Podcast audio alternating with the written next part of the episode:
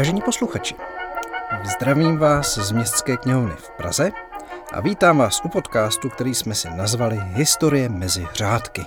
Budeme spolu hledat neznámé nebo méně známé příběhy z našich i světových dějin i odpovědi na otázky, na které by vás nenapadlo ani se zeptat. Jmenuji se Míla Linz a jako správný Watson budu klást otázky vševědoucímu Sherlockovi, kterým je historik, politolog a spisovatel Tomáš Banžuch. Ahoj Tomáši. Ahoj Mílo. Tak se pohodlně usaďte a začínáme. V jednom z předchozích dílů jsme zmínili vznik Československa, české Němce a jejich boj o nezávislost a tím pádem nám vykvětlo téma, kterému bychom se mohli věnovat teďka. A to je vlastně téma, jak se vlastně stalo, že Československo vzniklo, na jakých principech bylo založeno a jestli ty principy byly správné, nebo jestli jsme podvedli Západ a udělali jsme Československo tam, kde nemělo být. Tak, teze jsou dány a pro začátek, ať se dostaneme do času a prostoru, jak to bylo v tom roce 1918, co předcházelo vzniku Československa a jak to potom bylo dál. No tak první, co si řekneme, tak že tu nezávislost Československa a tady před začátkem první války nech, v podstatě chtěla jedna jediná strana. A to byla strana, která, myslím, tuším, měla snad jenom jednoho poslance. Jo? Uh, ty pak si jako podchopitelně tato strana se pak jako po válce strašně prsila, že oni už tenkrát, ale tenkrát to, před to válkou to nikdo nebral, nikdo nebral jako nějak zvlášť vážně. Uh, to, co se vlastně strašně nakoplo, to české politické myšlení v tomhle ohledu, byla uh, ta válka. Že válka najednou otevřela celé spektrum možností, jak to může dopadnout, od těch opravdu, opravdu špatných, uh, budeme mluvit jako pro nás, pro Čechy, Eh, což byly ty různé německé plány, třeba ten velikonoční plán německý, který vyloženě počítal s tím, že se jako oseká jakákoliv česká autonomie, že se budou omezovat české školství.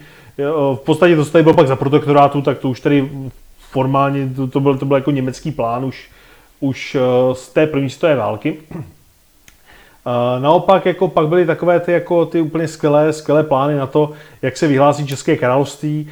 Eh, byli lidé, kteří počítali s tím, že nás osvobodí Rusové, který bude nějaký příbuzný ruského cara českým králem, to je konečně zmíněno i ve Švejkovi, že jo, v té slavné scéně Putimi. Ale a tady ty, jako, tyhle ty, občas jako u některých lidí tyhle ty plány žili zhruba do roku 1915, protože Rusové skutečně jako v tom roce 14, 14 15 Eh, tu rakouskou armádu docela, docela drtili v, tom, v té Haliči.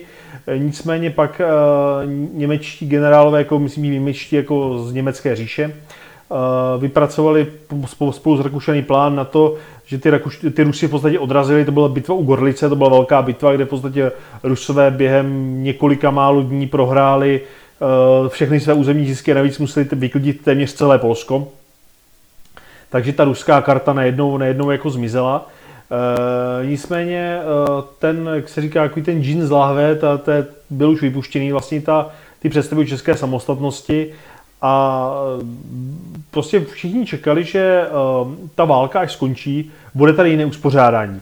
Někteří tvrdili, že bude ještě v rámci toho, toho mocnářství, čím dál větší skupina lidí, která té války měla dost a mm, tak byla, říkala, že prostě bude to už mimo to, mimo to mocnářství, tady byly hodně jako silné v tomhle ty, řekněme, radikální socialistické kruhy, které prostě a priori odmítali monarchii, takže nebyl tam žádný, pak tam nebyla téměř žádná vazba na tu Vídeň. Uh, uh, hodně to nakopla, nakopla ta revoluce v Rusku, která, kde vlastně ty Lenin a ještě i před ním vlastně ta prozatímní vláda začala se ohánit s tím, že dá, dává jako autonomii, Lenin už pak dával samostatnost těm národům, vlastně ta prozatímní vláda dala autonomii Ukrajincům, Lenin pak dal samostatnost Finům a a takhle se to postupně to. A uh, ty so, socialisté na Čechách na to hodně slyšeli a dokonce takhle došlo k tomu, že už 14. října 1918, tedy 14 dní před tím 28. byla svolána velká socialistická demonstrace a tam docházelo už k spontánnímu vyhlašování samostatných, samostatných Čech, do samostatné České, samostatné České republiky. To asi neprošlo. To asi neprošlo, tenkrát se to ještě jako, tenkrát se to ještě jako zvládlo, protože to byla akce těch socialistů bez těch uh, občanských stran, uh, které uh, čekali na příhodný okamžik. Ten přišel o 14 dní později. A když se vrátím ještě trošku zpátky, tak v podstatě docházelo k tomu, že ten československý exil pod vedením profesora Masaryka, ta geneze byla trošku složitější, ale tam se teďka nebudeme zastavovat, tak jednal především jako s francouzi a francouzi už v létě 1918 uznali, že Československo bude, bude samostatné a dokonce bude samostatné ve svých historických hranicích. Oni byli první, kdo tenkrát řekl, že Československu připadne, připadne, to, připadne to pohraničí, které obývali Němci. Tenkrát Němci prostě z toho čeští z toho dostali jako, protože poprvé se vlastně jako zase jednalo o nich bez nich, jo, že jezdili Češi, Češi s Francouzem o Němcích. Ale e, takže vlastně tady, byla, tady, tady byl tenhle ten a e, v podstatě ta, ten samotný vznik Československa, ten 28. říjen byl, e, ta geneze byla taková, že rakousko-uherská vláda koncem října prohlásila, že přistupuje na podmínky prezidenta Vilzna. Podmínky prezidenta Vilzna, ty byly, ty, to byly ty slavné body, které byly na začátku roku 1918 vypracované americkou vládou s tím, jako co by nějakých základech je Amerika ochotná a s ní ostatní spojenci jednat o míru. A mimo jiné tam bylo eh, trošku neorganicky vsunuto, že eh, mají mít eh, svou vládu, mají mít mimo jiné Češi. Jo? Tam, ten byl tam Češi, Češi a Slované, jo? Prostě taková, prostě taková ta, tam bylo hodně, hodně, jako, hodně jako strčeno. No a uh, tam nebylo řečeno, jestli to bude v součásti Rakouska jako autonomie nebo jako nezávislý stát. Rakousko si říkalo, na tohle to můžeme to ještě uhrát, tak tedy ministr zahraničí eh, řekl, že Rakousko přistupuje na tyto body. Ovšem z Ameriky přišla odpověď jako studená sprcha, že už eh, to nestačí, že je třeba, aby Rakousko-Uhersko vyjednávalo se zástupci těch eh, národnostních menšin, mezi jinými mezi Čechy a Slováky. No a právě to 28. října to Rakousko na to přistoupilo na tohleto. Takže uh, v podstatě ono jako rezignovalo na, v podstatě uznalo, že reprezentanty českého národa je ta exilová vláda, kterou, která, kterou vlastně vytvořil Masaryk, Beneš a Štefánik. A což vlastně tady v Čechách vedlo, vedlo k tomu, že jednak jako, že Rakousko kapitulovalo a jednak k tomu, že eh, to bylo milé přesvědčení, protože Rakousko vlastně ještě bojovalo.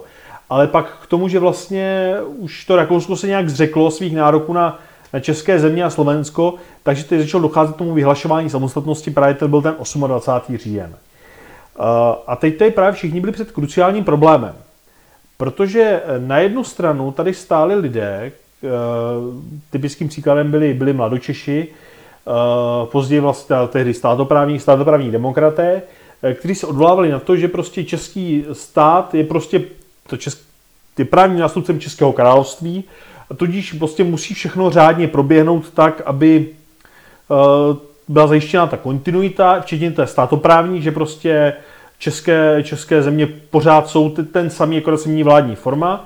Ale pak tady byli lidé, kteří říkali, no jo, ale tak jako máme tady ty Slováky, ten zahraniční odboj se s ní spojil a ti, ti, do toho, ti do toho nějak jako nepatří. Jo?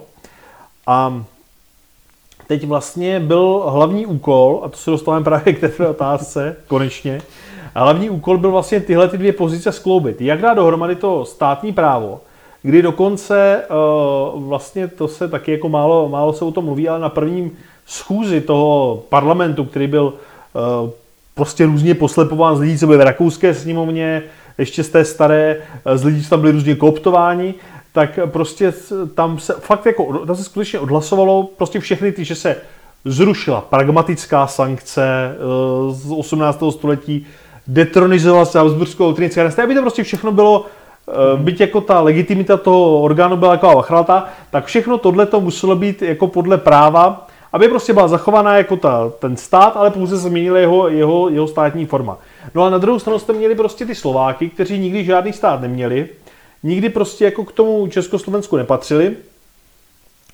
A vlastně, jak už jsem řekl, cíl, cíl to bylo nějak skloubit.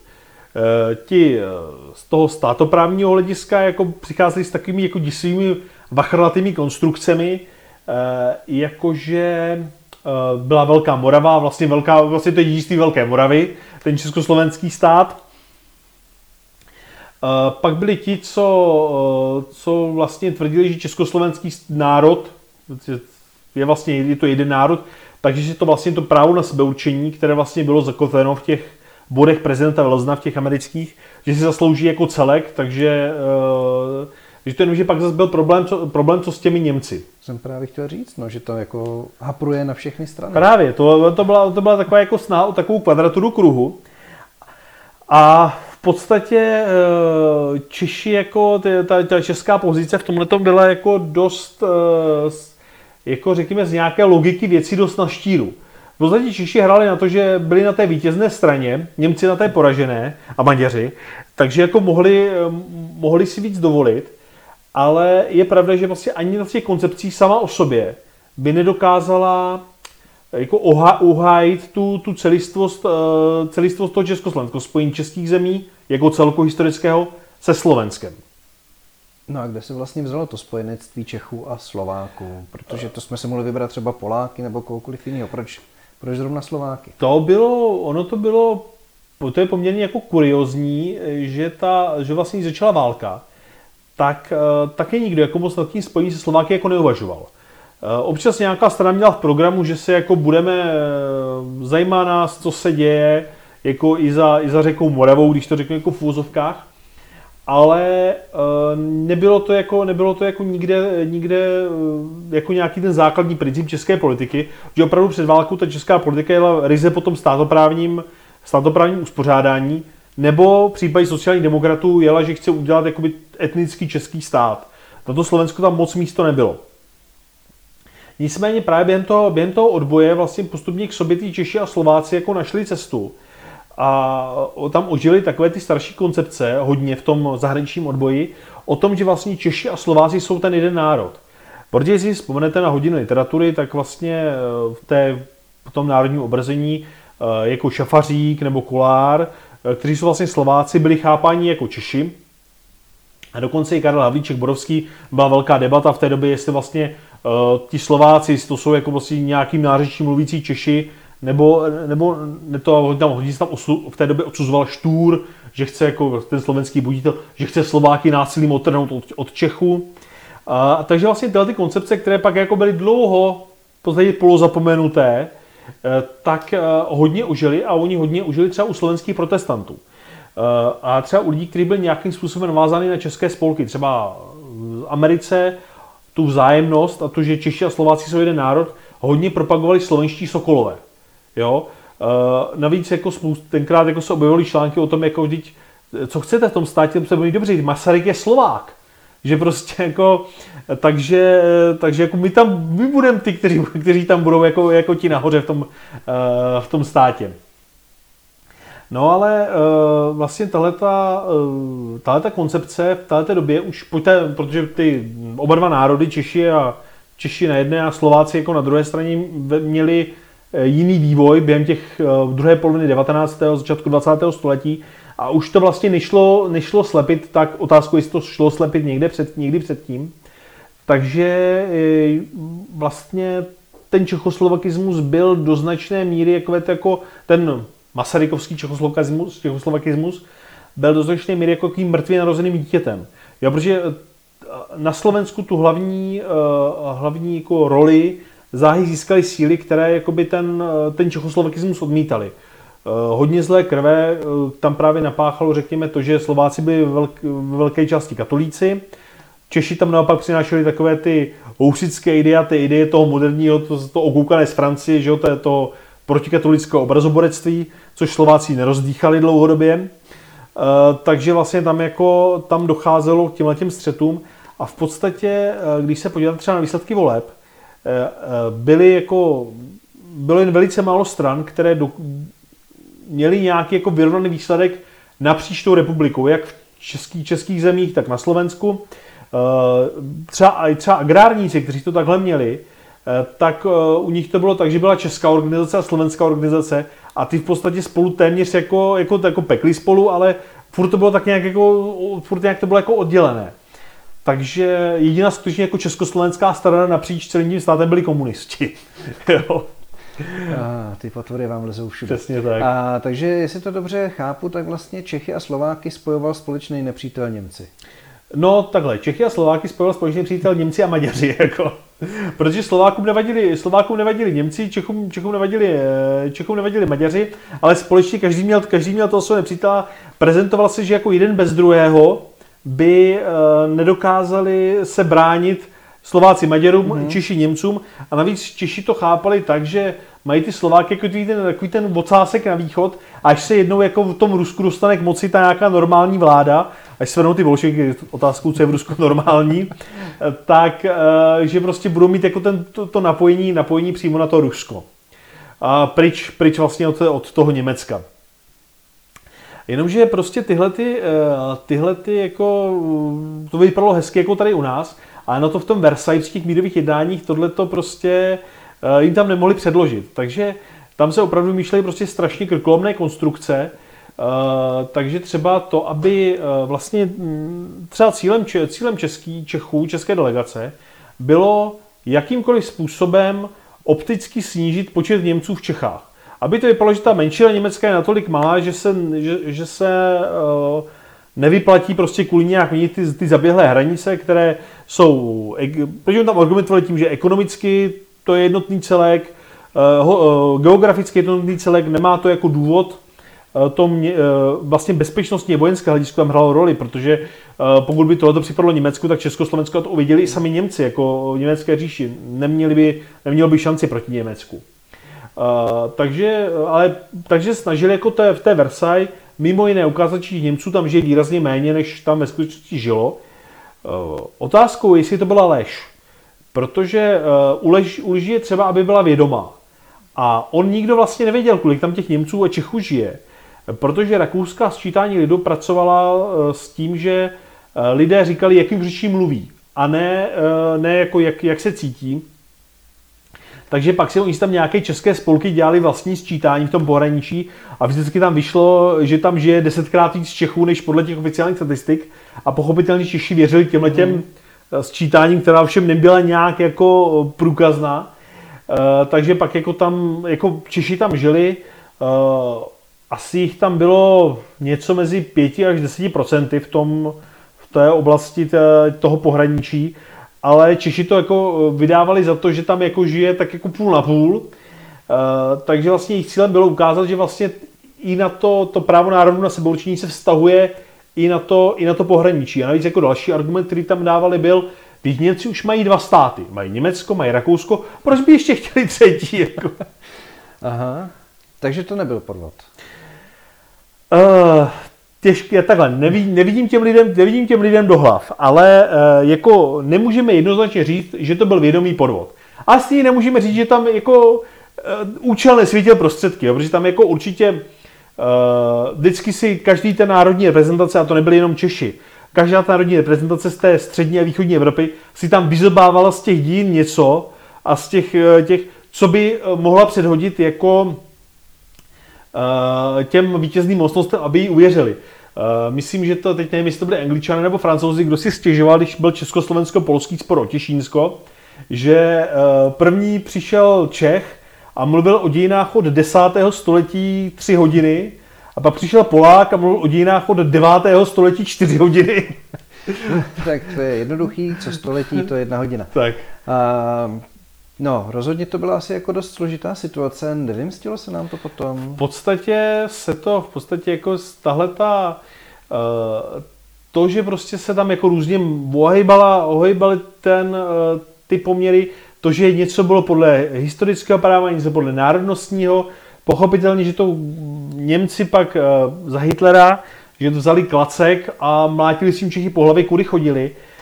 Vlastně německá, německá propaganda hodně překládala všechny ty memoranda, která tady Čecha vlastně nebyla téměř dostupná, hodně je překládala e, do všech jazyků, aby ukázala, jak ty Češi tam, Češi tam podváděli. E, zas pro manipulovala, ona jako vytrávala nějaké věci z kontextu, e, ukazovala, že ukazovala vlastně, že Češi tam spoustu věcí si, a právě jak říkáš, že to byl podvod, tak ukazovali cokoliv, co mohlo být jako podvod, tak oni dávali, to byl jasný podvod, jo, a snaží se vybudit v těch západních spojencích takovou tu špatné svědomí za to, že prostě uh, tam jako ukřivdili, ukřivdili těm Němcům. A pochopitelně, že jako pak uh, vlastně to rozpělo tak daleko, že vlastně oni zase přesvědčili, že tam žijou prakticky jenom Němci, že všichni, co tam jsou, nebo většina, jsou přistěhovalci, než by jich tam jako hodně nebylo.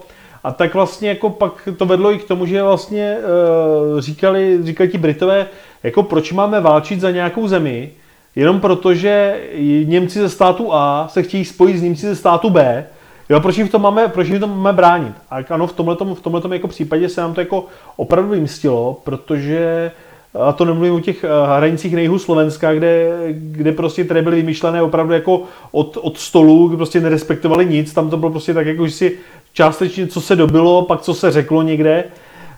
Uh, Maďaři si pak eh, jako toho vzali, toho vzali spoustu zpátky, pak, pak, jsme, pak se to zase sebralo, že jo, po druhé světové válce. Uh, takže ano, jako tohleto, tohleto se vrátilo a vlastně, když se podíváte jako dost dlouho, ještě třeba během 90. let, Eh, se to používalo jako takový jako politicko-slovenský klacek, třeba u některých těch eh, německých nacionalistických kruhů tohle. Takže jako to se opravdu táhlo, táhlo hodně dlouho. Já si myslím, že vztahy Maďarska a Slovenska v současné době pořád nejsou úplně jako taky, tak, tak, vyklidněný, tak, takže taky ještě se to nejspíš táhne. Uh, zeptám se, byli jsme jediný, kdo takhle jako lavíroval na, řeknu, na hraně uh, pravdy? Uh, nebo vůbec vůbec ne. Tohle jako třeba ideální v tomto případě bylo, bylo Polsko, jo, to, to, to, jako, jako ten, to, to, to v podstatě ještě jako opravdu bylo ještě jako mnohem z morálního hlediska ještě hůř než my, protože Polsko v podstatě jako taky vzniklo v podstatě na základě bodů toho, toho prezidenta Vilzna, nebo jako bylo poprvé to, a to bylo, že má mít, bylo tam mimo jiné napsáno, že má mít přístup k moři, takže Poláci pak začali úplně strašně laborovat, prostě jak ten přístup k moři se vynutit.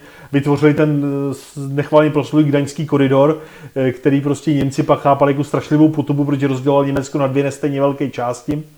A pak jako, eh, tak jako, jako Gdaňsk, který jako byl a nebyl součást Polska, tak začátku z toho měl jako, se měl dobře, protože byl hlavní polský přístav, ale pak se Poláci naštvali, a, protože ty Gdaňsk, Gdaňsk z toho měl nějaké jako peníze a postavili si vedle Gdyni, která vlastně ten Gdaňsk jako zatlačila. Uh, to, a to nemluvím o tom, co se dělo na východě, kde vlastně ta hranice byla, když se Ukrajinci, poku, když se Ukrajinci pokusili vyhlásit nezávislost, tak uh, je rukou svornou nerozbornou si mezi sebe rozebrali Rusové, Rusové a Poláci, pak spolu ještě o tu Ukrajinu válčili, vždycky část Ukrajinců předala k Polákům, část k Rusům a nejúřadno dopadli Litevci, protože eh, Litva, vlastně litevská město Vilnius, bylo součástí Polska meziválečného a problém byl v tom, že eh, vlastně Poláci eh, považovali Vilnius za svůj, když to Litvci taky považovali za svůj. No a Poláci tam v tom Vilniusu udělali státní převrat, vyhlásili mezinárodně uznanou republiku, myslím, střední Litva se to jmenovalo, a pár let na to ji jako potichu anektovali. Takže a od, a od té doby se s Litevci jako celé mezivačné doby nesnášeli, eh, protože Litevci měli v ústavě, že hlavní město je Vilnius, které bylo v Polsku a Poláci je pak těsně před rozstolkou přinutili jako pod pohrůžkou násilí, že tuhle tu pasáž z té, jako z té ústavy škrtnou. A, a takže jako vlastně ta, ta, jako ta polská ta uh, polská uh, hranice v tomhle taky nebyla, nebyla úplně ideální. O Maďarech jako tady nemá cenu ani mluvit, protože Maďaři jako Uh, ti uh, měli to, to je historické právo, že ti tisíc let toho, té jednotné, té panonské nížiny, té uherské kotliny, ale uh, pak jako už jako tam se nerespektovalo ani jedno z těch práv, protože ty Maďary jednak připravili o historické hranice a jednak je vlastně vytlačili z těch území, kde ty Maďaři žili, ty připadly těm, těm státům a z toho vlastně pro Maďarsko to bylo takové trauma, jako je pro nás Mnichov. Jenomže my jsme ten Mníchov jako po sedmi letech nějak jako odčinili a Maďaři v tom svém malém státu, který prostě vzbyl po té velmoci, tak uh, středoevropské, tak to musí žít do teďka. A vlastně pokaždé, když se podívají na ten svůj parlament, tak uh, vidí prostě ten, pro, ten ohrom, pro, ten, pro ten ohromný stát a teď najednou tady, tady mají něco, ně, něco mnohem, mnohem menšího a vlastně celá, vlastně jako když ty maďarské dějiny do značné míry, uh, co jako se vlastně učí ty maďarské děti v těch školách, tak věci, které se tam vzpomíná, často tak to jsou třeba bitvy nebo ty věci, které se odehrály jako na území těch států, které jsou s Maďarskem. A oni si říkají, jako pro ty Maďary to musí být tak jako trochu frustrující, si připomínají, že ty jejich dějiny se odehrávají na území, které jako dneska není. Konec konců Polsku doteďka, eh, nebo hlavně to bylo v 90. letech, ale teďka to přežívá, protože Polsko, když se vrátím ještě k němu, tak po druhé světové válce se celé posunulo na, na západ, protože ten východ Polska, jak se o to hádali prostě, tak eh, Litva, jedna teda jako Stalin přičlenil uh, Vilnius k Litvě zpátky, což byl dopad paktu Molotov-Ribbentrop, Uh, takže vlastně Litva je jediný stát, který do dneška profituje z toho, že, jako, že byl podepsán pakt Molotov-Ribbentrop. Ovšem pochopitelně to, za to Litva zaplatila ztrátu samostatnosti. A celý ten východ přičlenil k Bělorusku a k Ukrajině. A doteďka v Polsku občas máte takové ty, říká se tomu kresy vzchodně, jako východní kraje, kde se jako vzpomíná na to, že prostě na, na té oblasti, odkud ty Poláci se museli vystěhovat, ale kam, teď už to na to věk není, ale ještě v těch 90. letech to třeba v Polsku bylo, jsou výstavy v kostelích, kde si vzpomínáme na své východní kraje, jo, kde nás prostě, jako odkud nás vyhnali, Uh, tak uh, ještě do 10 letech to tam bylo jako poměrně silné tohleto. A o tom, co se dělo na Balkáně, o to tady nebudu mluvit vůbec, protože to by se tady byl ještě pozítří. No, to, to asi nechceme, to si necháme na nějaký další díl. Takže když to schrnu do poslední věty, tak v podstatě jsme to udělali dobře. To, že jsme založili Československo. V podstatě tak, jsme to udělali, v podstatě jsme to udělali dobře. A jako, já vím, že to je takový hodně cynický přístup, ale nakonec se v historii jako počítá to, co, to, co vydrží. A byť přes nějaké to zaškobrtnutí, tak ta, to Československo vydrželo poměrně dlouho a když se vezmeme, tak Čechy a Slovensko v téměř nezměněných hranicích fungují, fungují víc než 100 let potom, co to Československo vzniklo. Tak to si myslím, že je krásný výsledek naší debaty. Zeptám se jako vždy, co mi doporučíš ke čtení, abych se dozvěděl víc? Tak k té versajské konferenci a k tomu, jak se na ní hrálo, hrálo s těma věcma, tak eh, je krásná taková kratičká knížička, jak se dělal mír 1919, to historika Klimka, tu, tu vřele doporučuji. A k tomu, jak se stěhovalo Polsko, po případě, jak se, eh, jak se zmenšilo a zase jako různě zvětšovalo Maďarsko, eh, tak tam jsou asi na to nejkrásnější přehledové knížky z nakladatelství Lidové noviny, dějiny Polska a dějiny Maďarska a tam určitě najdete spoustu odkazů na další literaturu, kde vás tohleto téma o to víc zajímalo. Tak a samozřejmě všechny knížky můžete najít u nás v knihovně a my se loučíme, abyste si mohli v klidu číst a dozvědět se spoustu dalších věcí a někdy příště zase nashledanou. Nashledanou.